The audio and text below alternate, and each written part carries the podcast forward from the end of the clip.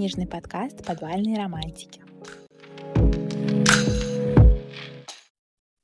Всем привет! С вами «Подвальные романтики» и это наша глава номер 6, которая будет посвящена переводам. У нас в гостях переводчик с немецкого, просто невероятный переводчик, потому что она перевела почти что всю вашу молодежную литературу, которую вы читаете и любите. Это Ирина Офицерова. А, Аня тоже вместе с нами. Аня, скажи привет. Я тоже здесь, тоже в этом подвале. Здравствуйте. Да. Всем привет, наконец-то я вас в подвале. Вот, мы, видите, потихонечку зовем в наш подвал а, всех людей, которые более или менее как-то связаны с литературой. А, значит, а, Ира, она переводила всеми любимую нашу Мону Кастен. Я у Моны Кастен читала серию Save Me, э, еще читала кое-что, ну, кое-что, вот помнишь желтую книжку ты мне дарила, «Снова мечтай», кажется? Да, это она. Вот, да, она у меня даже подписана, вот такая вот у меня подписана переводчика, такая вот. А, и Аня тоже что-то читала, что ты читала, Аня? Я читала три книги, точнее, две с половиной книжки из э, серии, там, где пять книг. Э, ну, первые две, и вот сейчас я третью как раз читаю, там, где все книжки про разных персонажей. Больше да, ничего. Да, да, это как раз моя серия, да. Вот, а, я знаю то, что в этой серии ты не переводила первую книгу, и первую книгу этой серии я читать не могу, потому что я просто глянула... Твоя любимая. Как интересно получается. Я просто глянула, там три переводчика, а, видимо, у меня тоже немножко профдеформация, ну, как бы писательская, и я, когда читаю, я скачу по тексту, и я просто вижу абсолютно разные стили, и, как бы, я понимаю то, что это переводная литература, то есть переводчик должен как-то соответствовать стилю писателя, которого он переводит, наверное, да? Это вообще работает? Ну да, переводчик всегда должен подстраиваться, потому что мы, ну, по сути, мы, конечно, создаем, ну, собственное, да, собственное что-то, как uh-huh. бы ты все равно не можешь идеально слово в слово все это передать на, э, на другом языке. Все равно это просто невозможно, потому что э, просто это разные языки. Вот ну, и да. все. Но все равно ты стараешься максимально подстраиваться, и какие-то выражения, какой-то стиль, какой-то даже темп какой-то эм, речи автора ты все равно стараешься передать. Потому что, ну, ты как писатель должна знать, что все пишут даже в разном темпе, в разных стилях. И тут даже дело не в жанре, а именно в том, какой э, даже речевой запас у uh-huh. писателя. Мы да, все это стараемся писателя. передать. Вот, вот, вот. Uh-huh. И вот с первой книгой из этой серии у меня проблема в том, что я не прочувствовала голос Моны Кастинг, э, потому что там несколько голосов намешано. И я как бы действительно постаралась начать с первой книги, но в итоге потом забила и просто начала читать э, те, которые ты уже перевела. И у меня вот вопрос. Ты очень много переводишь литературы. Вот ты можешь как-нибудь объяснить феномен э, Моны Кастен? Ну вот как бы ты, будучи переводчиком, понимаешь, почему она стала столь популярной и почему как бы ее книги... Я знаю то, что ее книги супер популярны в Германии, потому что я подписана на немецкое издательство, в котором она издается. И каждый раз, когда бывает анонс ее книги, там буквально сходят с ума. То есть это действительно такая супер-пупер популярная писательница у себя дома. И не только как бы в России у нее тоже огромные тиражи. Я понимаю то, что Лайкбук как бы ее раскручивал, у нее хорошая реклама, все такое. Но мы все знаем то, что реклама рекламой, но если книга того не стоит, как бы сколько ее не раскручивай, э, фанатов не появится. Вот ты можешь как-то нам сказать, ну ты вот ее в оригинале читаешь, то, что нам как бы не светит. Ты можешь объяснить как бы... Грустно. Никогда не говори никогда. Ну вот. А мало ли. Ну, мало ли, может быть, однажды выучу немецкий, но сомневаюсь очень сильно, как бы. Но вот ты можешь объяснить, что ее так отличает от э, немецких коллег? Или, может быть, мой вопрос звучит глупо и нету никаких отличий? Ну, не знаю, как бы, есть что-то в ней такое? Мне кажется, что у нее работает именно сочетание эм, какой-то легкости, mm-hmm. ну, то есть легкости повествования даже, того, как она все это рассказывает, того, тех историй, которые она создает, и, э, наверное, сочетание глубоких проблем, которые она подает. Потому что у нее в каждой книге, на самом деле, если даже посмотреть на серию, э, которую начать сначала, у нее в каждой книге раскрыто у каждых героев э, разные, разные проблемы раскрыты. То есть, причем это проблемы, которые волнуют, наверное, всех. Ну, то есть это проблемы современности, которых, возможно, раньше не было. Да, mm-hmm. Я всегда об этом говорю, что а, классики, да, все говорят, давайте читать классику, надо читать только классику. Вот это все современная литература, это все ерунда. На самом деле ничего подобного, потому что даже те классики, которые когда-то были, да, они тоже, их тоже не принимали. Uh-huh. Соответственно, и тех проблем, которые волнуют сейчас современную молодежь, их тоже не было. Их просто не было физически или, как это сказать, ментально, морально. Да. Поэтому и сейчас она именно поднимает а, вот эти проблемы, которые волнуют молодежь, и поднимает их а, языком живым, потому что, ну, насколько я это могу судить в оригинале, я не знаю, насколько мне и другим переводчикам это удалось передать, да, надеюсь, что удалось. Но, тем не менее, язык у нее живой. То есть Нет, тебе удалось, потому что у нее действительно живой язык, и ее книги, вот как э, говорят то, что легко читается. Я всегда, когда э, использую да. этот термин в книгах, я всегда я редко говорю об этом в подкасте, легко читается, потому что как бы ощущение, что я как-то книгу принижаю. Но на самом деле нет. Легко читается, это страницы стремительно летят. Книга меня полностью погрузила в свою тематику и э, свой рассказ. И вот у Моны сто процентов страницы летят, потому что вот я читала «Снова мечта», когда я ехала в поезде, и я даже не обратила внимания, как я оказалась на середине книги. Настолько мне было интересно, классно и прикольно ее читать. Угу. И у них действительно, у них э, все проблемы разные. Ты заметила, наверное, да, как э, у каждой э, из героинь, да, и у каждого героя, кстати, вот что мне еще в ней нравится, она раскрывает не только главную героиню, да, а все остальные герои, они как бы, э, ну, как бы просто ее окружают, да, для фона. У них Массовка. у всех есть своя какая-то проблема, да. То есть у всех есть своя какая-то завязка, и практически все герои раскрываются и ее решают.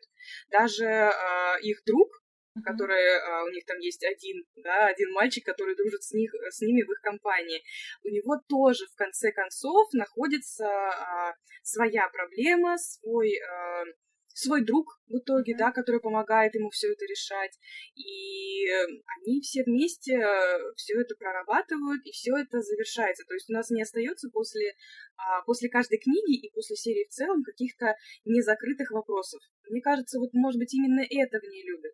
Плюс все это дело, конечно, а, приправлено, да, сериями, э, ну, приправлено моментами 18+, да, не будем это отставлять в сторону, потому что да. сейчас для современной молодежи, мне кажется, это тоже важно, что а, все это, что волнует ребят, да, что волнует каждого, да, опять же, это все обсуждается, об этом можно свободно писать, да, понятное дело, не выходя за какие-то там рамки, но а, все это писать так, чтобы это было не пошло, чтобы это было красиво, да, и вот именно балансировать на этой грани, когда это хочется читать и когда, а, когда ты не стесняешься это читать.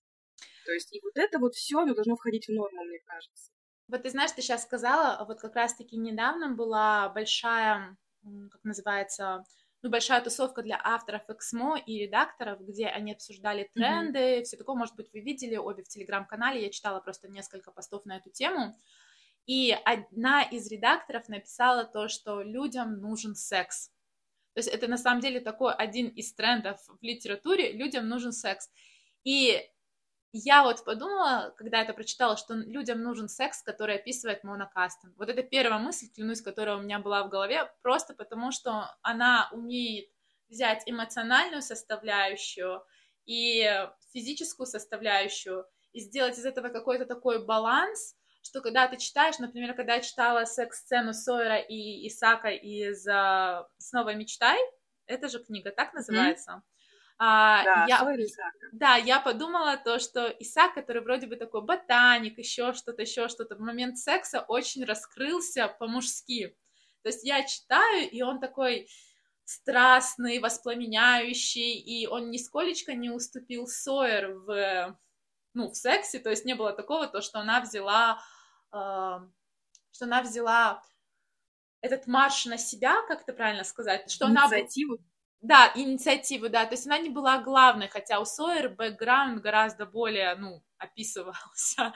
ну, ну описывался, больше, да. Да, у нее больше опыта и все такое. И я такая, это прикольно, потому что она умеет описать гармонию между персонажами. То есть никто из да. них, если мы сейчас будем говорить грубым языком, никто из них не имеет друг друга. Они действительно занимаются такой любовью, которая в балансе между ними и которая доставляет удовольствие каждому. Включая читателей.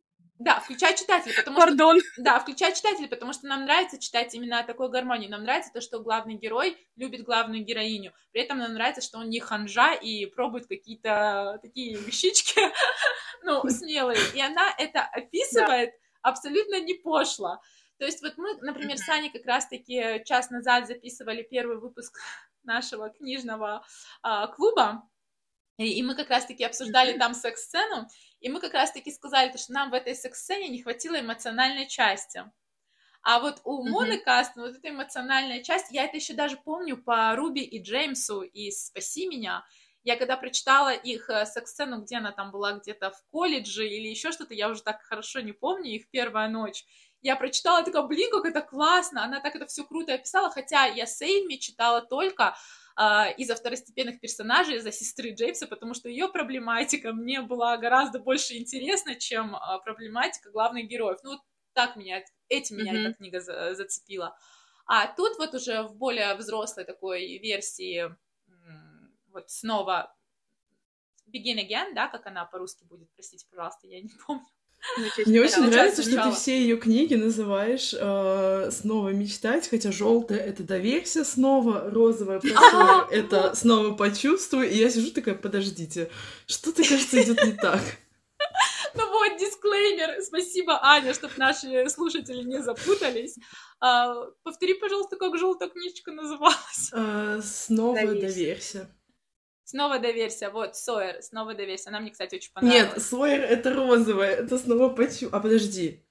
Сойер да, это Сойер это розовая. Да, Сойер это а в желтой была а. Дом, которая книжки писала. Точно, все, я перепутала, я две читала, я просто их так залпом друг за другом читала. Да, да, вот, Ира вам показывает свое богатство. Да-да-да, я просто их залпом читала. Ира мне подарила желтую, я начала с желтой, а потом я плавно перешла на розовую. Вот, все, по цветам ориентируюсь, по цветам. Да-да-да, и, кстати, очень легко разделять по цветам, что мне нравится, вот эта концепция у лайкбука, да, они взяли а, тот же самый стиль из э, серии Save Me, да, из mm-hmm. этой трилогии, и перенесли его на новую серию, хотя на самом деле оригинальные обложки другие, но оригинальные обложки никак бы не сочетались с первой mm-hmm. серией, а так они стоят просто вообще идеально. Вот что я люблю, да, я, я сорока, да, что касается обложек. Я помню, когда они выходили, я каждую книгу думала, интересно, какой цвет выберут в этот раз? Надо погадать по оригинальным обложкам, и ни разу не сошлось. Да, да, вот мне тоже все время я гадала, мне редактор не рассказывала, потом только уже прям перед выходом я как, ну какая все-таки будет, надо, она будет вот такого цвета, я прям так Вообще, Лайкбук прикольные э, перфекционисты, потому что они действительно вот эту серийность серии сохраняют, а, и это большая да. редкость на рынке, потому что все остальные издательства, абсолютно все остальные издательства, нету ни одного издательства, кроме, кроме Лайкбука, который сохраняет настолько серийность. А, в моментах плюют на это и такие, ничего страшного, э, сделаем вот так, так, э, чуточку вписываться не будет, никто не умрет, а лайк такой, нет, мы заморочимся, мы сделаем все.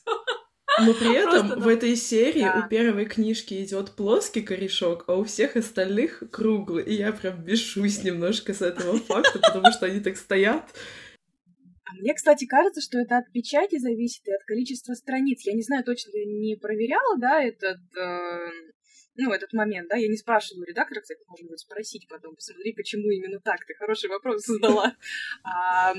Но если, кстати, вы заметите, у них а, на корешках, да, еще старый логотип у всей серии, mm-hmm. вот этот вот палец вверх. Хотя к моменту выхода, по-моему, уже третьей книги уже у Лайка поменялся логотип. Но они все равно допечатали эту серию с тем логотипом, чтобы просто а, у людей, да, просто перфекционизм не выходил из чата, и на самом деле я очень за это благодарна, потому что я тоже, я как перфекционист истины, да, расставляю все книги по полочке, у меня все должно стоять ровненько, корешочек к корешочку, да, и вот за этот просто я момент я просто обожаю лайк. Да. Но при этом Ася Лавринович сейчас там стоит с пальцем, с лайкбуком, и я такая, ну ладно. Хоть монокаст с пальцем ну, не стоит, дальше будет спасибо. выходить, да, поэтому тут уже невозможно, наверное. Я вообще помолчу, потому что у моих читателей такая каша на полочках стоит. Понимаю. Вот. Но я на это смотрю порой, ну вот именно на свою кашу, и думаю, то, что это просто яркое олицетворение меня, потому что я близнецы по гороскопу, и вот это вот все это просто я. И все эти книжки, и все эти корешки, которые порой не совпадают, это я. А, кстати, знаете, что я недавно увидела? Я недавно увидела то, что серию Save Me э, пересдают, ну, типа, в подарочном издании, и вы видели, mm-hmm. какие там корешки с блест, а не корешки, да. а да. срезы с блестками. Срез, срезы. Да. Мне так нравится. Я когда это увидела, такая, это просто гениально. Это так красиво, это так по-девчачьи. Мне просто уже захотелось все это купить, просто чтобы вот так вот поставить срезом даже. ну, Блин, они очень милые, но при этом мне все равно больше понравилось подарочное издание в футляре, там, где Макстон Холл было написано. А, это было тоже очень крутое подарочное издание. Да, оно тоже очень красивое, да. Слушай, вот Ир, вот каково это работать э, издательством? Ну, типа, я знаю, как э, работа протекает у писателей. Ну, вот у тебя, как у переводчика. Mm-hmm. Вот тебе пишут, тебе скидывают книги. Если вот тебе как бы несложно рассказать нам, какой тебе срок дается на перевод книги, как вообще протекает работа. Есть такое, что редактор, например, э, просит сдать часть текста раньше или как-то курирует процесс. Как бы, знаешь, очень мало информации. Я поняла, то, что очень мало информации именно от переводчиков. Вот недавно, например, mm-hmm. был день авторского права, и все писали про авторские права писателей, но никто не упомянул, да. что у переводчиков тоже есть авторские права. Так что расскажи да. как бы нам вот именно эту изнанку, потому что действительно очень интересно, и мало кто об этом знает.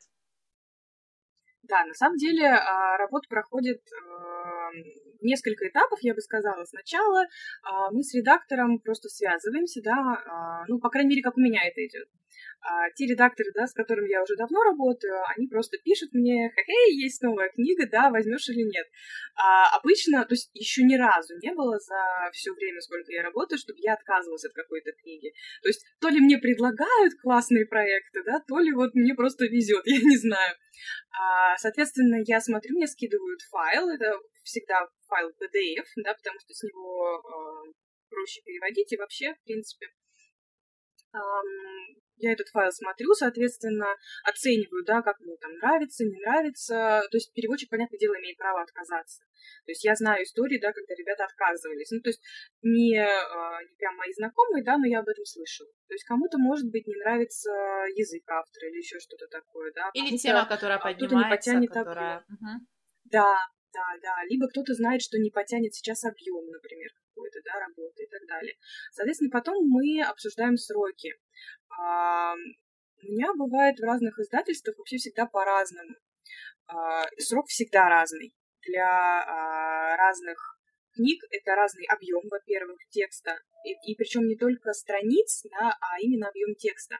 Потому что иногда посмотреть, какие файлы скидывают э, правообладатели, а, либо страничка полностью как А4, да, у нас обычная, она вся просто в тексте, и ты понимаешь, что это гораздо больше страниц, чем э, в самой книге, ну, то есть умещается на обычную страницу. Это рабочий файл. У меня так было с Марой Вульф, если не ошибаюсь, по-моему, с сестрой ночи, то есть с третьей частью, да, этой э, сестер ведьм, и с последней книжкой из египетской серии Корона пепла.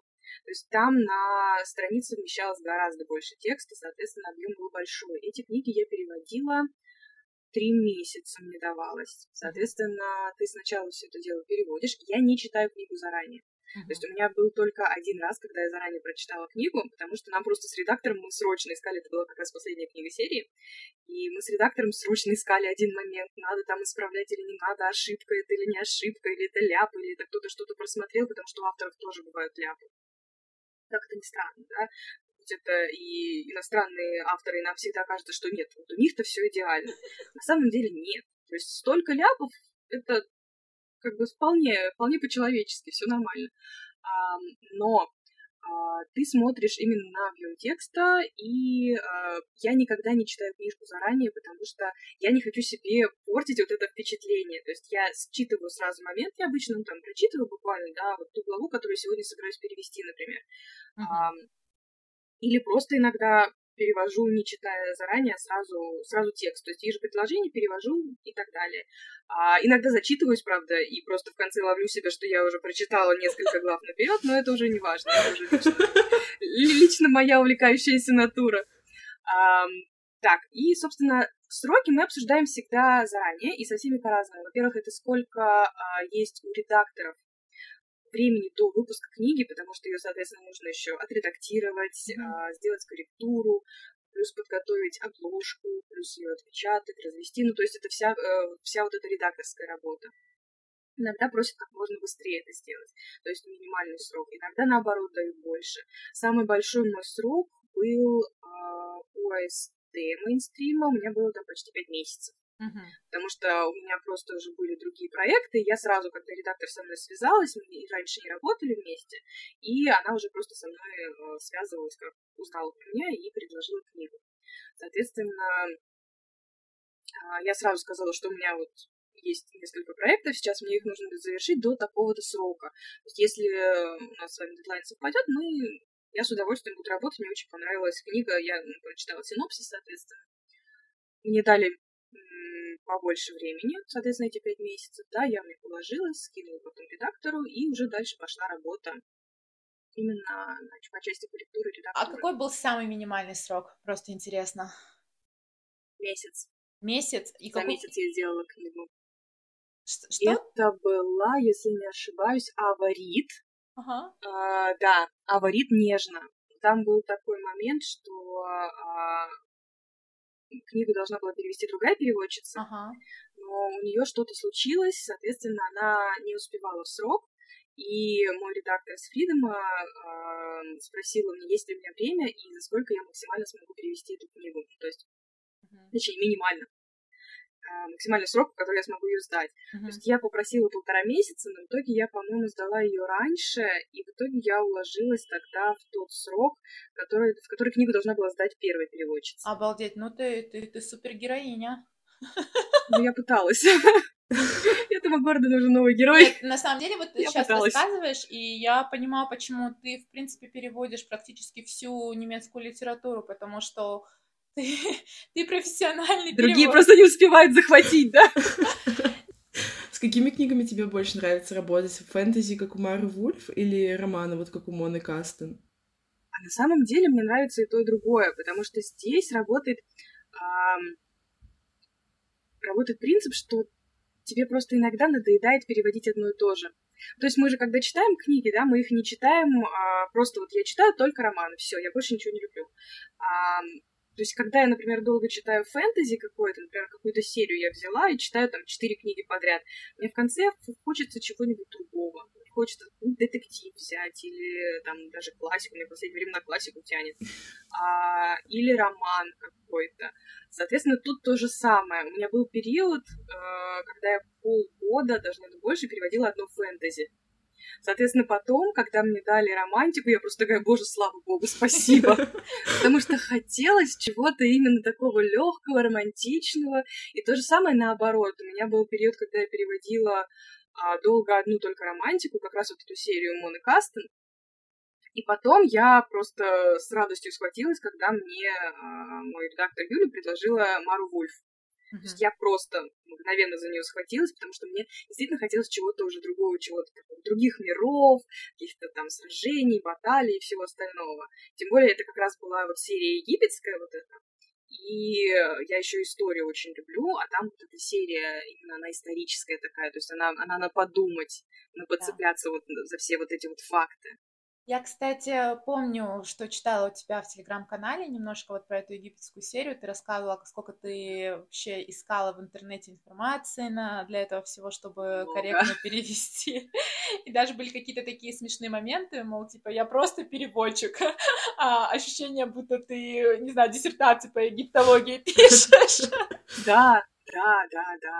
Доходило до того, что я уже просто, когда они описывали строение каких-то пирамид, что там такая-то камера, они там ищут э, такие-то рисунки, еще что-то, еще что-то, туда спускаются.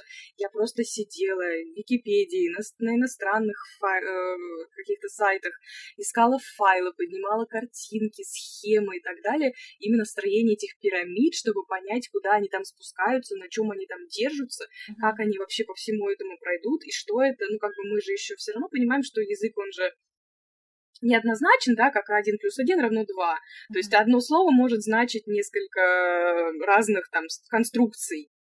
И на русском это может быть, а, например, двумя разными конструкциями, а в немецком это одно слово.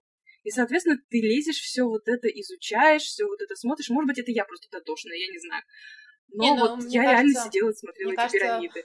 Мне кажется, именно дотошных переводчиков и любят. А, я просто mm-hmm. сейчас минутка сплетен, или не знаю, как это назвать правильно. Я читала... Я читала просто в книжном канале от редактора от Эксмо момент. Она сейчас писала про то, что Эксмо вовсю ищет э, книжки на турецком языке, видимо, это направление тоже хотят развивать. И mm-hmm. они нашли да. там э, книгу, нашли вроде бы переводчика, которому она дала тестовое задание. Тестовое задание прошло на отлично, и то есть она ждала книгу. И переводчик попросил больше срок. То есть она вот под конец своего срока, типа три месяца, она сказала, можно мне, пожалуйста, еще два месяца? Значит, наша редактор пошла к руководству, объяснила то, что переводчику требуется больше времени и все такое. В итоге когда редактор поняла, что дело пахнет керосином, а поняла она это по имейлу от переводчика, которая звучала примерно так, ой, а я не уверена в том, что вы мне оплатите мою работу, и редактор такая, а почему я не должна оплатить тебе твою работу? Ну, как бы это ее мысли. В итоге выяснилось то, что переводчик а, пробивала текст через машинный перевод, типа Google Translate или Яндекс, и потом просто редачила текст, и у нее это занимало огромное количество времени, возможно, потому что она, ну, не профессиональный редактор, или вообще очень сложно все это делать, я сама никогда таким не занималась, и она просто, короче, подвела редактора, потому что все сроки, все дедлайны были нарушены, при этом она скинула текст, который абсолютно не подходит для сдачи, то есть им сейчас надо искать нового переводчика. И я это читала, у меня аж волосы дыбом встали, потому что я подумала, вы представляете, когда, ну, как бы ты в общении с людьми, вроде бы находишь того человека, который все это сделает, который говорит то, что он ну, профессионал, и в итоге натыкаешься вот на такое, а у тебя как бы планы, ты должна это сдавать, и над тобой тоже руководство, которому ты объясняла, что переводчику нужно больше времени или еще что-то, еще что. Понятное дело то, что руководство тоже, наверное, войдет в положение, потому что от этого никто не застрахован, но я сидела и думала, и я такая, блин, вот сейчас Ира рассказывает, как она там за месяц переводила книгу, которую другой переводчик бросил. А, конечно, поэтому, поэтому ну, тебя так выделяют. Потому что даже сейчас ты нам рассказала, со сколькими издательствами ты поработала, то есть это было ST Mainstream, это Likebook, это Freedom, то есть это фактически все молодежные издательства, которые управляют рынком в данный момент, и ты везде ставила свою лепту. Я пролезла везде, куда смогла. Слушай, Все, а что есть интересно, такого... везде я пыталась как-то. А любимое издательство? Есть вот издательство, откуда напишешь, ты такая, блин, точно возьмусь вот за этот проект.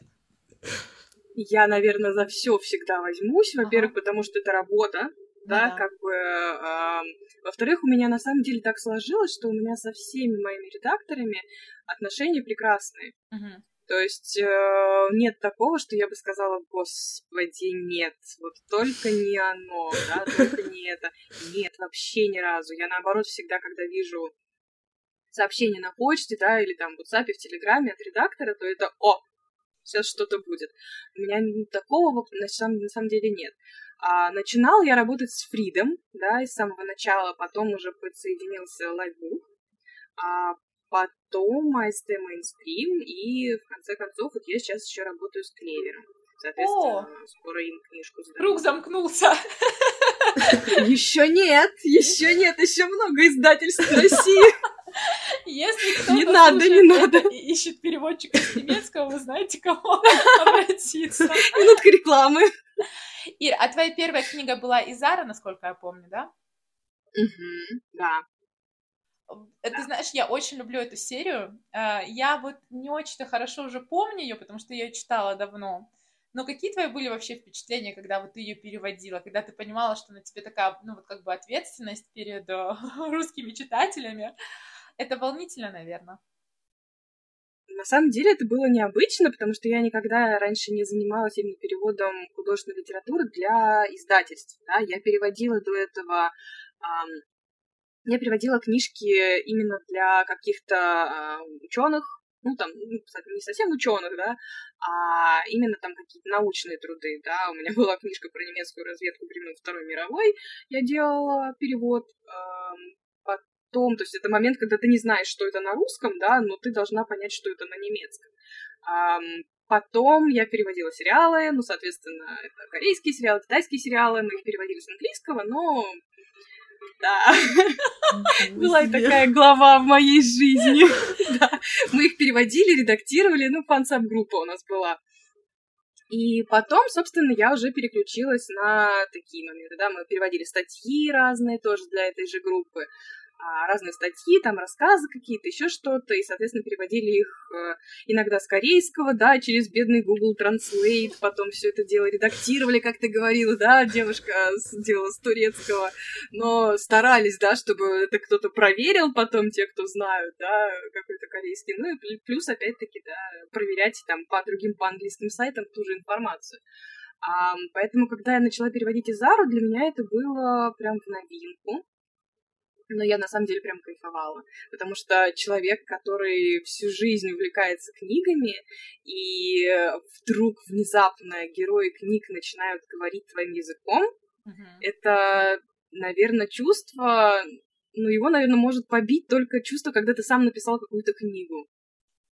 Вот это, наверное, только вот это, когда ты сама придумала этих персонажей.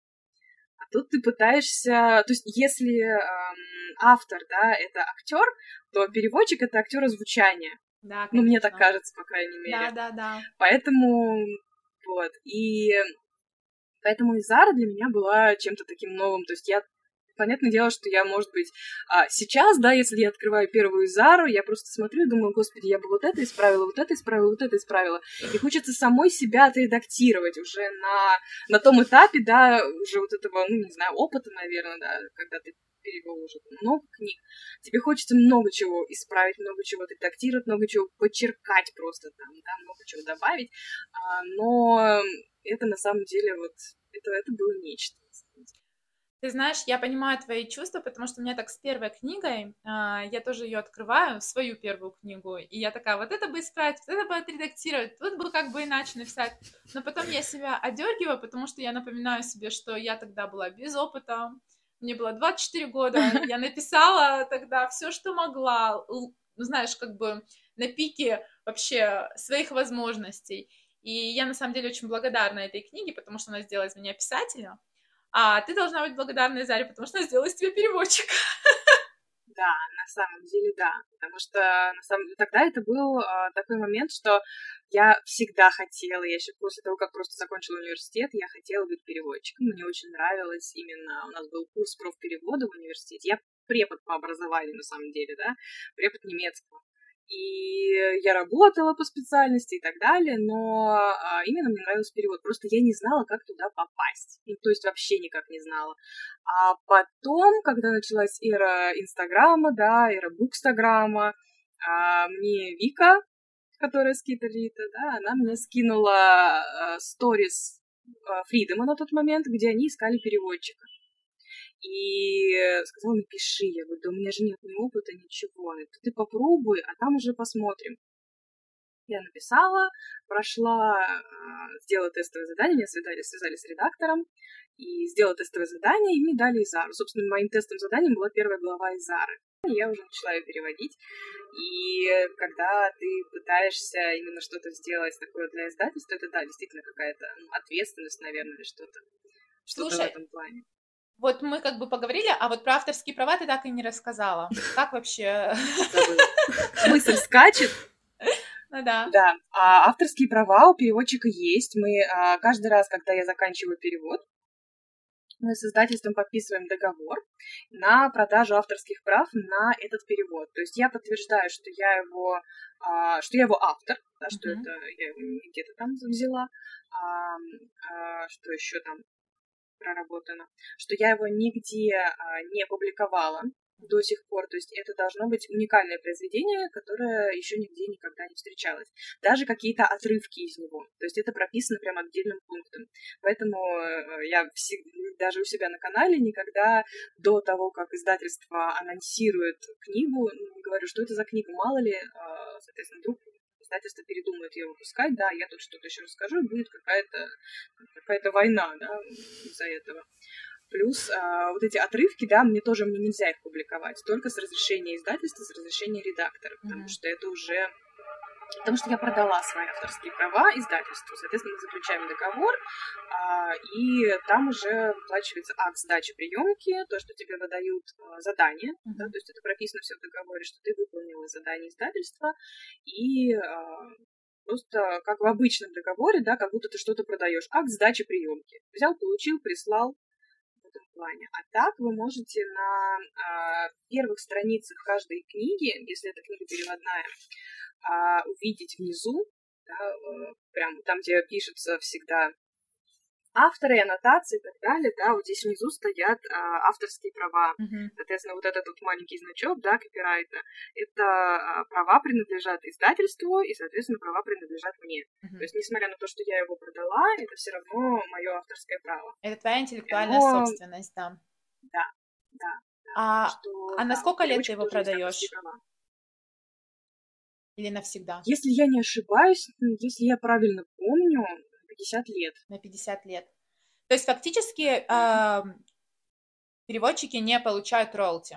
То есть вы действительно просто продаете свои права и все. То есть э, концепт другой, нежели с писателями, да? Там на самом деле есть небольшой пункт, что сначала, по-моему, если я правильно помню, сейчас это надо поднимать договор и смотреть, а, ты продаешь а, права разовой выплаты на 5 лет, а дальше там должна выплачиваться какой-то процент от продаж. Но это надо смотреть уже именно в, э, в конкретном договоре каждого издательства. Окей, это, это, да, это так классно. роялти мы не получаем сразу. Не, ну это здорово. Это... Мы получаем сразу всю сумму. Угу. Не, на самом деле, если так, то это классно, потому что я сейчас подумала то, что, ну, как бы переводчик, перевести книгу, я, я приравниваю это примерно к тому, чтобы написать книгу. Кто бы что ни говорил, несмотря на то, что я писатель, я как бы понимаю то, что, окей, написать книгу — это полностью ее выдумать, но, а, как сказать, процесс выдумки и процесс написания примерно один и тот же и у писателя, и у переводчика. Переводчик единственное не выдумывает, но он тратит столько же времени на написание этого же текста. И я подумала то, что... Ну, не столько же, наверное, но да. Ну да, и я подумала то, что, наверное, обидненько, если у вас просто разовая выплата, потому что считаю то, что издательства должны роялти перелететь переводчикам, которые так классно переводят книги. Когда мы образуем собственное издательство, мы обязательно продумаем, продумаем этот момент. Да. Слушай, Ир, а у меня такой вопрос. Ну, как бы, вот смотри, ты начала переводить Изару, когда только вот эра на немецкие книги книги с Германии начала подниматься. То есть фактически Изара, по-моему, да. была одной из первых. Э, ты можешь как-то объяснить нам этот бум на немецкую литературу или в целом, почему как бы мы вот такие, мы действительно очень много потребляем как бы книг оттуда, да? да? Э, с чем это связано? Mm-hmm. Немцы классно пишут, у них круто развита литература или как это вообще? Мне кажется, у немцев очень круто э, развит визуальная, развита визуальная подача книг. Потому что даже если мы посмотрим на обложки книг, которые в Германии делают, да, то это... У меня, например, это моя любовь просто. Все вот эти обложки, э, абстракция, да, вот эта красота. А, мне кажется, это играет роль. И я читала и, и смотрела, да, интервью с редакторами, которые конкретно занимаются покупкой прав, да, на разные э, издания, то есть на английскую литературу, американскую, немецкую, и говорят, что у нас с немцами очень похож рынок. То mm-hmm. есть э, то, что продается у них, заходит хорошо и у нас. И у нас, мне кажется, началась вот эта эра немецких, э, немецких книг, в основном с немецкого фэнтези. Это потом уже романтика пришла, начали покупать там Me и все остальное. По-моему, даже Me не началось это все дело. Именно в э, романтическом плане. А фэнтези, по-моему, началось с Керстин Гир. Мне кажется, по-моему, все читали Керстин Гир или хотя бы слышали про нее. Сто процентов, да, То есть я обожаю Рот и ее. так далее. Да, да, конечно. Вот, да. И там и фильмы зашли, и Мгм. все, и сама, сама книга, сама история, сама подача. То есть эм, мне кажется, что именно с нее все началось. И если сейчас посмотреть на все фэнтези, да, которое мы, которое мы видим, в нем все равно, ну, может быть, это я чисто улавливаю какие-то элементы именно из книг Керстин, но мне кажется, оно все немножечко вот на нее туда ориентировано, и, может быть, наши покупают именно такие книги, чтобы заходило. Может быть, потому что Нас. она стала таким э, автором мамой фэнтези немецкой литературы, как ты ее однажды назвала в своем телеграм-канале. И, конечно, Да. например, даже тот же Гидеон из ее книжек про рубиновую Ох. Вот. Аня схватилась за сердечко. Ой, обожаю. Да. Да, да. А, Издательство, про которое мы говорим, называется Люкс Верлаг. Просто чтобы наши слушатели знали. Ферлак. Как? Люкс Ферлак. Ну, вот видите. Прости, это во мне преподаватель заговорил, прости. А, На самом деле я частенько, правда, залипаю в их инстаграме на обложки и вообще на все, что они тут делают, потому что это очень красиво. И как-то мне попалась в интернете статья, причем она была на немецком языке, я ее просто в хроме перевела на русском, про это издательство, рассказывалось о том, как они подняли романтическую литературу в Германии вообще на другой уровень. То есть фактически вся эта литература 18+, фэнтези 18+, вот это все, они взяли все это и сделали из этого прям крутое издательство с крутыми обложками, собрали целое комьюнити читателей, которые ждут без конца релизов новых. У них очень часто бывают встречи с читателями, они устраивают всякие встречи с авторами, то есть они действительно очень много работают э, на популяцию книг в Германии. И Да. Говорилось в этой статье то, что до них были попытки, но они не обвенчались успехом, а вот тут э, прям зашли очень творчески и очень э, с хорошим пониманием аудитории. То есть вот прям били в цель куда надо. Да, А, и мне кажется, именно еще, прости, перебила, да. из-за эстетики. Мгм. То есть они не только работают с э, автором, да, то есть окружают его. Если посмотреть а, в да, если кто-то дочитывает до конца, то авторы очень часто благодарят именно за э, работу с ними, за работу над их книгой, то есть им помогают. Редактор прям сопровождает. Каждый раз, когда я читаю, в конце я перевожу все это. То есть спасибо, что ты отвечала на мои звонки там в три часа ночи, спасибо, что встречалась со мной, прорабатывала каждую главу, каждый, каждый момент, который я тебе скидывала, спасибо, что справлялась с моими истериками. То есть это действительно неимоверная работа именно редактора с писателем, и я думаю, что именно издательство с читателем тоже, потому что эстетика, на самом деле, мне кажется, играет большую роль, если смотреть на это, на то, как они все это дело подают, чтобы это было вкусно и чтобы это хотелось купить. Потому что сейчас я слышала, что есть даже, эм, как это назвать, дизайнеры, да, которые подбирают тебе книгу под наряд, подбирают какие-то книги именно под твой интерьер, серьезно говорю, погугли. Ага. И они именно а, занимаются вот такой эстетической составляющей всего, и мне кажется, Лю- Люкс на этом очень сильно выиграл, потому что их книги хотелось покупать. И опять-таки они не боялись затрагивать какие-то темы, они не боялись покупать вот это фэнтези, а, не боялись покупать а, романтику какую-то, да, рисковать открывать новых авторов, и именно преподносить что-то новое. И риск иногда это очень оправданное дело. В их случае это зашло.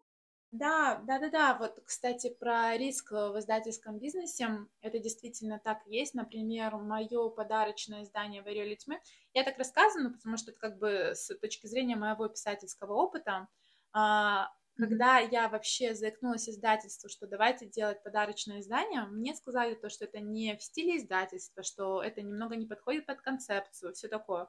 Но я как бы была упрямая, я такая, ну давайте попробуем, я как бы аккуратно пыталась надавить на то, что надо что-то с этим делать, потому что я нашла классного художника, который нарисовал классные арты, ну как бы, и я тоже слежу очень много за иностранными издательствами, и видимо, за счет того, что у меня есть какая-то насмотренность, я понимаю, куда будет двигаться вектор, и я такая, ну, пожалуйста, давайте. В итоге, вы знаете, это подарочное издание Клевер окрестил как рискованный проект. У этого рискованного проекта уже был доп. тираж, все дела, то есть дела пошли в гору, вон уже вышло подарочное издание шестого чувства. То есть э, именно это я подразумеваю под рискованностью. А, издательство должно меняться так же молниеносно быстро, как меняются потребности читателя. Издательство не имеет права давать себе возможность тарабанить то, что они тарабанили пять лет назад, потому что, если мы вспомним, был бум, например, онлайн-бестселлер, когда были вот эти фотографии, а, портретные фотографии на обложках, это было mm-hmm. модно, стильно, и все по ним сходили с ума, но давайте как бы посмотрим на это все с нашей точки зрения 23 года, и мы понимаем, что это все уже устарело, а новому поколению зумеров это все не нравится, они больше тянутся к чему-то нарисованному, эстетически другому, и как бы издательство должно, должно двигаться вперед. И у старого поколения тоже, типа, есть какие-то же ассоциации с этой серией онлайн-бестселлеров. Там объективно не каждая книжка была чем-то стоящим. Ну, и эта игра в ассоциации, что ты такой, М, лицо, понятно, спасибо, а, наверное, не да, буду. Да. Маленький дисклеймер, мы убрали название издательства, чтобы уж точно не обидеть редакторов и авторов. А, хотя, по сути, не сказала ничего такого. Я лишь желаю всем добра и хочу, чтобы у всех все было хорошо. Особенно у моих коллег-писателей. Нет, так всегда бывает, когда серия выстреливает, у нее вначале бывают супер-пупер проекты, а потом очень часто издательства эти, ну, как бы серию надо пополнять, и они пополняют, пополняют и берут как бы все подряд. Например, я сейчас скажу одну фразу, которая, возможно, не очень-то понравится издательству или авторам издательства, но пример сейчас берет очень большое количество русскоязычных авторов, огромное количество. Они всем им делают красивые обложки, красивое оформление, вкладываются. Я знаю то, что там очень такие строгие контракты с э, писателями. Э, я не буду как бы озвучивать их, но просто чтобы вы понимали, как бы писатель долгое время не получает никакие выплаты. То есть реально вкладывает деньги в обложку, в визуал, потому что что нам показывает тренд 23 года, эстетика, как сказала Ира, как бы стоит во главе угла. А, но как бы книжки, которые они набрали, там очень много всего того, что абсолютно точно не выстрелит, что абсолютно точно не пойдет дальше. Они точно так же по принципу онлайн-бестселлеров набрали много, скинули все это в реку, и что из этого выплывет, то станет впоследствии типа Элли Фрей, Кристина Старк, только от издательства, ну, если мы называем вещи своими именами, а все остальное как бы потонет. И, ну, такой концепт мне тоже не очень нравится, потому что, как сказала Ира, например, в Германии, видишь, как, как бы проходит, протекает работа с рукописью от редактора, то есть там не только голова писателя работает над ней, там целая команда, и, например, у меня такой команды нету, но у меня есть та же Ира, которая вычитывала, например, «Будь моим» от Валентина, и вот сейчас будет вычитывать вторую часть Валентина, и она мне очень сильно помогает. Очень важно иметь в писательстве человека, который читает твою книгу и как-то тебе подсказывает. Ира мне сердечки шлет. Но чтобы вы понимали, я жутко от этого страдаю. Сейчас вообще не по теме, но я выскажусь, потому что это моя боль. Дайте мне слово. Дайте мне сказать. Я не сетевой автор. То есть, когда я публикую свои книги, я не публикую их по отрывкам в сети. То есть, я фидбэк читателей получаю исключительно, когда выходит бумага, и когда как бы уже ее прочитали. Поэтому для меня супер важно иметь адекватное, адекватную критику до того, как книга будет иметь бумажный вариант чтобы человек сел, прочитал и сказал, слушай, все круто, вот этот вот этот момент поправь, вот это вот исправь, вот тут доработай, вот это вот еще, и я тогда буду более спокойна и уверена в себе, потому что не бывает такого, что книга написана идеально. Ну, типа, не может один мозг а от и до э, нигде ляпы не, не оставить или еще что-то. Может быть, может, но не мой гениальный на это не способен. А, поэтому мне очень сильно нравится, как работает издательство Люкс в Германии. А, думаю то, что есть такие как бы прецеденты, что наши издательства тоже развиваются и стремятся к чему-то такому, потому что та же Ира, например, мне рассказывала то, что... А, даже не Ира, например, я даже видела постах у редакторов того же то, что они ищут людей, которые бы курировали писателей по мере написания да. книги. То есть mm-hmm. мы постепенно приходим к тому, то, что писателям нужна помощь, и ничего стыдного или ну, позорного в этом нету. Это нормальная практика. Прям как с психологами. Да. Да, кстати, вот я хотела по этому поводу как раз добавить, да, по поводу что взяли много и так далее. На самом деле, может быть, это и хорошо, потому что, а вдруг мы откроем что-то новое? Причем, учитывая, что только начинает а, работать с русскими авторами, да, до этого они работали только с зарубежной литературой. Они сейчас ищут именно то, что зайдет дают шанс, да, новым авторам, которых еще никто нигде не видел, что-то издать, плюс они набирают вот эту команду литературных помощников, которая будет именно так же, да, работать с авторами, как, э, как редакторы в люкс. И то есть мне кажется, что когда вот это вот все, э, когда вот эта модель, она отработается, именно встанет на какие-то рельсы, и когда а, станет уже понятно, что заходит э, у русских читателей видимо, да, из э, русской литературы, то тогда все это действительно станет какой-то именно колеей, да, по которой будет идти вот этот поезд, да, нашей русской литературы. И я считаю, что, может быть, даже они и правы, что они много чего, много набрали. То есть два, да, два разных взгляда с двух сторон. Я считаю, что они правы, что они набрали много, и посмотреть, что из этого получится. Я с тобой согласна, я э, понимаю твою точку зрения, но здесь я исключительно смотрю как писатель, потому что я знаю то, что для mm-hmm. писателей, как бы, вот мою первую книгу издали, и дальше у тебя просто мечты, все экранизация Netflix, я вот это напишу, я то напишу, еще так, всякое пятое, десятое. Поэтому, как бы, я знаю то, что в свое время онлайн-бестселлер разбил очень много мечт других авторов, и я знаю то, что вот эта издательская машина, она порой очень бесчеловечно к писателям. То есть я тут с точки зрения, я никогда не встану на сторону издательства, когда дело касается между издателем и автором. Ну, никогда. Я скорее мечтаю создать какой-то свой, не знаю, свой клуб писателей, которые начнут наконец-таки высказывать и которые начнут наконец-таки э, просить достойные условия своей, своей своей работы.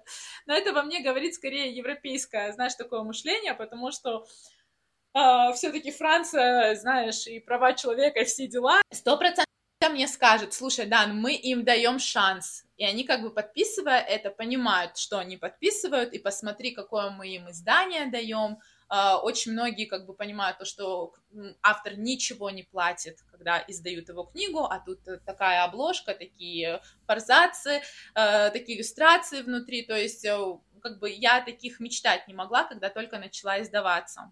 Я все осознаю. Но при этом, когда я просто вот это вот все понимаю, я такая, еще хотелось бы, чтобы мы дошли не только до крутых проектов и крутых книг на полочках, а еще и для крутого взаимодействия с авторами, чтобы авторам классно платили, чтобы произошел какой-то какая-то эволюция в этих отношениях, вот. Но сто процентов благодаря тому, что они набрали такое огромное количество, выплывет классное количество авторов, которые станут писателями, которые будут нас радовать, и все это будет только благодаря издательству, которое их нашло. Вот и которые дали шанс, да, в этом плане. Я вот это хотела да, сказать, конечно. им дали шанс. Да. Им сто процентов дали шанс, и как бы я поняла то, что я подняла такую щепетильную тему, я сейчас никого не критикую, а просто как бы озвучиваю, ну, свои мыслишки вслух. Но я напомню, что тема нашего подкаста все-таки переводы.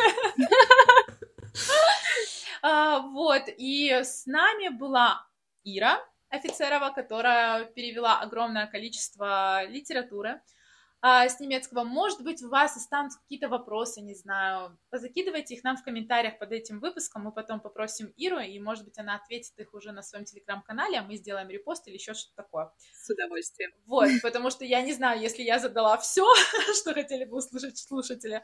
Может быть, еще у Ани будут вопросы под конец. У меня не то, что вопрос, и не то чтобы претензия. У меня просто, ну, вот такой момент так. был с одной книгой. Она просто, я не знаю, насколько разнится перевод с английского и с немецкого, но вот э, есть книжка «Прикосновение тьмы» про Аида и Персифону. И она переводилась с английского, и был такой момент, э, что в английском языке же вот это «you» — это и ты, и вы. И насколько э, mm-hmm. мне просто интересно, сложно иногда ав- э, редакторам, переводчикам понимать грань, что имел в виду автор, потому что там был такой момент, э, что общение между персонажами чувствовалось, что он как будто... Они все таки разговаривали на «ты», и он так вот ехидно ее называл «дорогуша» или что-то такое. Но у нас на русском перевели на «вы», и я поняла, что настолько потерялся шарм истории э, за счет перевода на наш язык и за счет в некоторых моментах э, не очень умело подобранных фразочек, что мне стало так грустно, мне стало интересно, вот насколько, типа, это сложно понимать когда ты сидишь такой, блин, что же он тут имел в виду? Потому что это не тот момент, который ты загуглишь, историю почитаешь э, Древнего Египта, то есть э, тут так не разберешься. Да, на самом деле, да, в немецком с этим попроще, потому что там не, там есть конкретно вы и есть конкретно ты. У них, как в русском, это ближе. А больше сейчас переходят тоже они на общение на ты. То есть э, я часто вижу, как к авторам многие в комментариях обращаются на ты, и автор сам обращается на ты, хотя э, гораздо э, больше разница в возрасте, да, и во всем остальном, все равно это вот эта, видимо, европейская тенденция конкретно здесь. А так, на самом деле, иногда очень трудно уловить какой-то момент, вот этот вот эм, общение, потому что вот этот момент с Ю у нас был, когда мы переводили дорамы. И мы тоже долго пытались понять, а, как вот это вот поймать, именно уловить вот этот момент, потому что они иногда там еще переходят именно на имя, то есть у них там разной степени уважения. Mm-hmm именно корейские вот эти. И ты ловишь это, пытаешься подстроить, и мы писали себе э, редакторскую шпаргалку. Ну, то есть я как редактор писала шпаргалку для всех переводчиков, которые тоже с этим участвовали. А кто э, из каких персонажей обращается к кому на ты, на вы и так далее.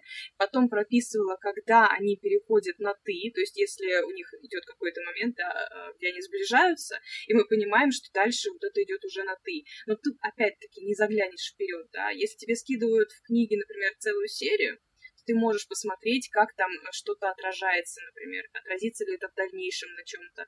А в английском, наверное, тоже, то есть ты сможешь посмотреть, да, где у них именно вот этот момент, когда они переходят от вы к ты, то есть вот это сближение.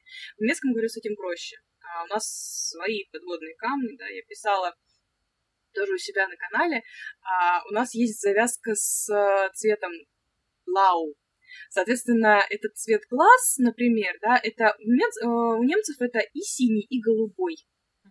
И ты никак не поймешь, если автор не уточнит.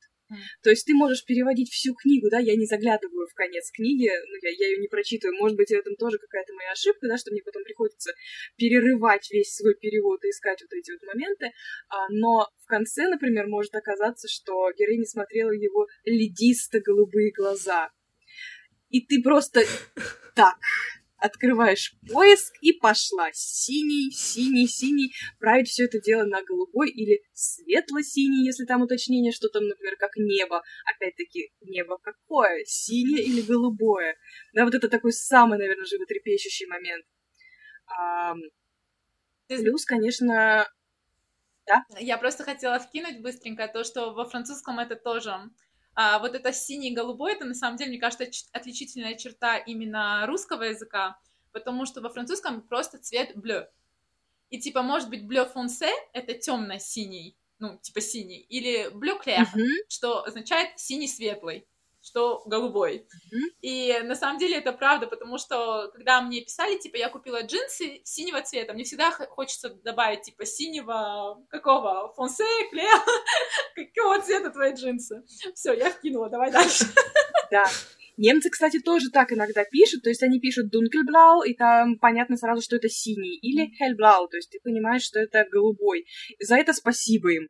А, но чаще всего они на это забивают и просто наслаждаются моментом э, своего произведения, да, а ты сидишь и страдаешь. А, или, например, ты страдаешь, когда переводишь какие-то шуточки. Ты не знаешь, будет ли эта шуточка какая-то судьбоносная, и ты, например, понятно, что мы не можем перевести ее смысл дословно. У меня, например, в у Киры Мон «Покажи мне звезды» а, у нее э, был момент, или это было, не покажи, это, да, это третья часть «Найди меня среди шторма». А, когда герои шутили, она ему рассказывает что-то а, про разные-разные хобби, а, и что-то говорит про вязание крючком.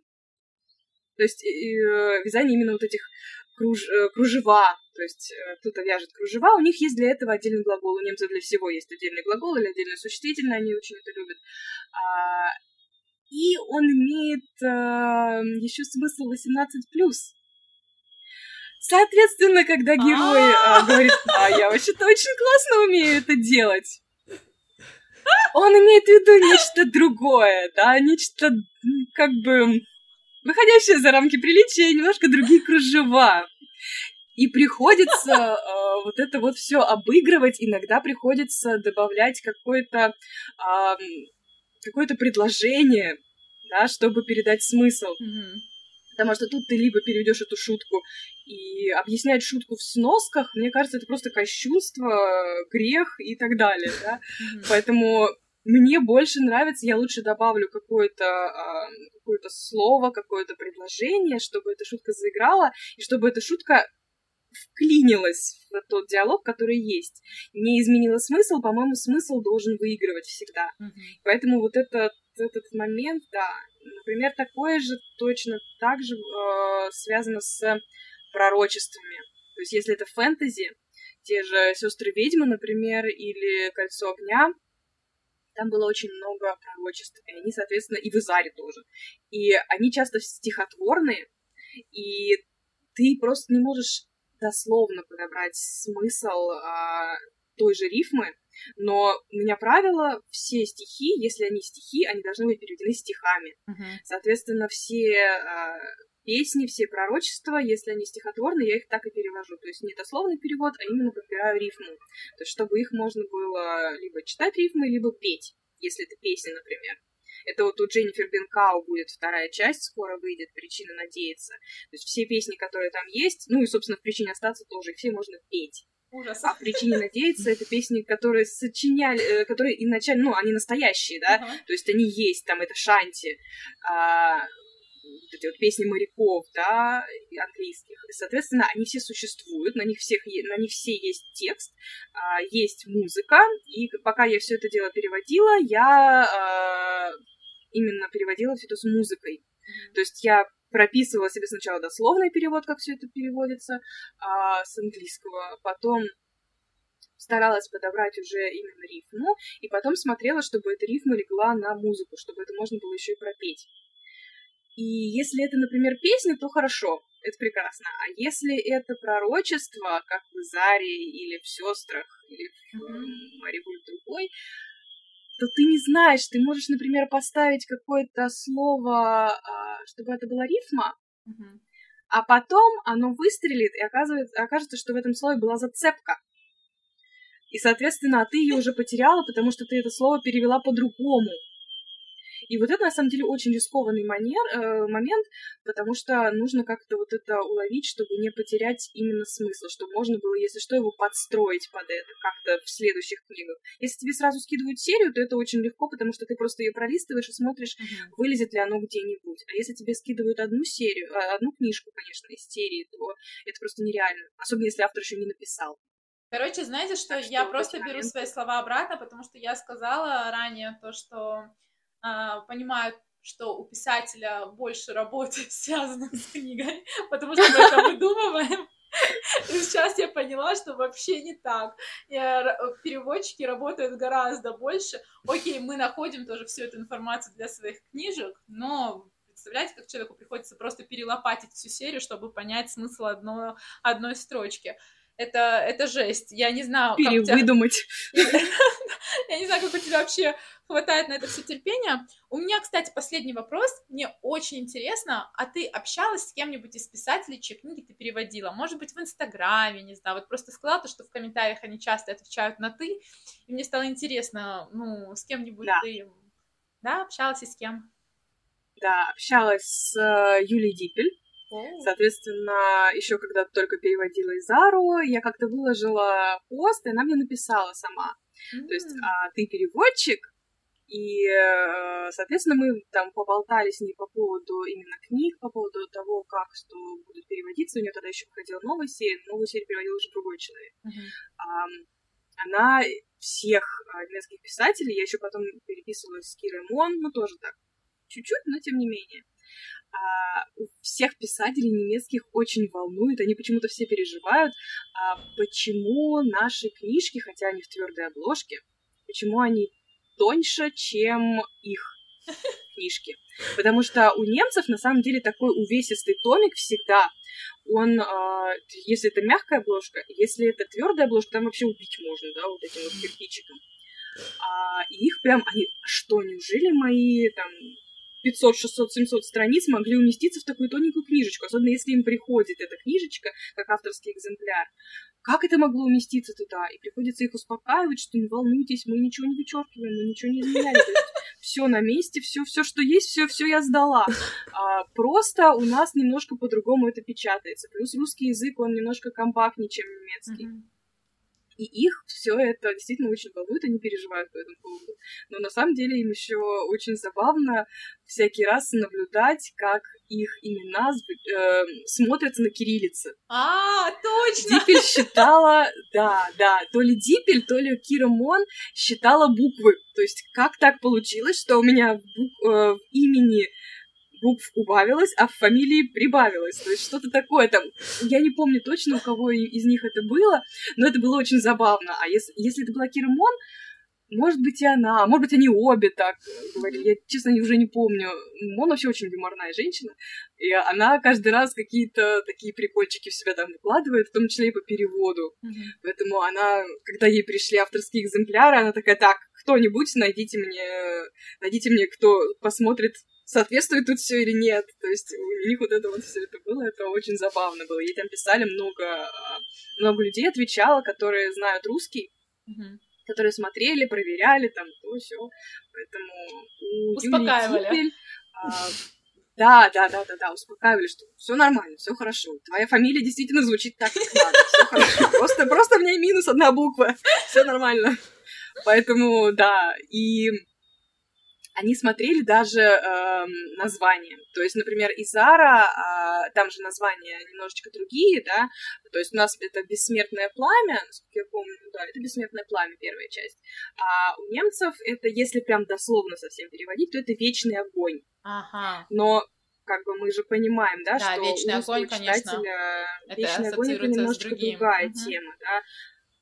Да, поэтому тут ты тоже не можешь так это все перевести, и ей кто-то писал, я не понимаю, почему так написали. Это, на самом деле даже не переводчик. Uh-huh. То есть моя версия была это вечное пламя, uh-huh. да, а дальше уже этим занимались редакторы, маркетологи, или, ну, я не знаю, как это точно происходит, да, э, что зайдет у русского читателя и так далее. То есть ну, кстати, «Бессмертный огонь» звучит более эпично и больше подходит для фэнтези, чем, ну, то есть... Э, да, то есть оно в итоге, оно бессмертное пламя, uh-huh. да, вот как бы они соединили э, два вот этих вот, два момента. И то есть ей писали, как так, как, почему вот они перевели, хотя это недословно, ну, потому что... Да, потому что Нет, ну, это да. странный вопрос, потому что даже когда фильмы переводят, переводят так, как э, выгодно для рынка, например, нашумевший сериал, да uh, The Last of Us перевели в русский ну, прокат «Один из нас», хотя, по сути, он должен называться, если дословно мы переводим, как «Последний из нас». Но просто дизайнерам, ну, как бы, там у сериала есть свой, ну, как, э, своя картинка, да, и, и шрифт, как бы... Логотип. Логотип, вот, логотип и шрифт красивый. И наши решили сохранить все это. И типа последний из нас гораздо длиннее, чем один из нас. А last у вас mm-hmm. имеет четыре буквы, и один из нас имеет четыре буквы. Собственно, поэтому mm-hmm. они так вот к этому и пришли. И мне кажется, это такая кухня, в которую на самом деле не стоит лезть, потому что этим занимаются люди-профессионалы, которые взвешивают да. все за и против э, и делают, делают то, что нужно. А, вот. Да. Я напомню то, что с вами был выпуск «Подвальной романтики». Это наш была глава номер 6. В гостях у нас была Ирина Офицерова, переводчик э, с немецкого. Если у вас есть какие-нибудь э, книги с немецкого, обязательно проверьте, кто их перевел. Я уверена, то, что где-то вы увидите ее фамилию. А, с вами была Дан Делон. Анна Валери. И Ира. Всем хорошего дня. Пока. Пока. Пока.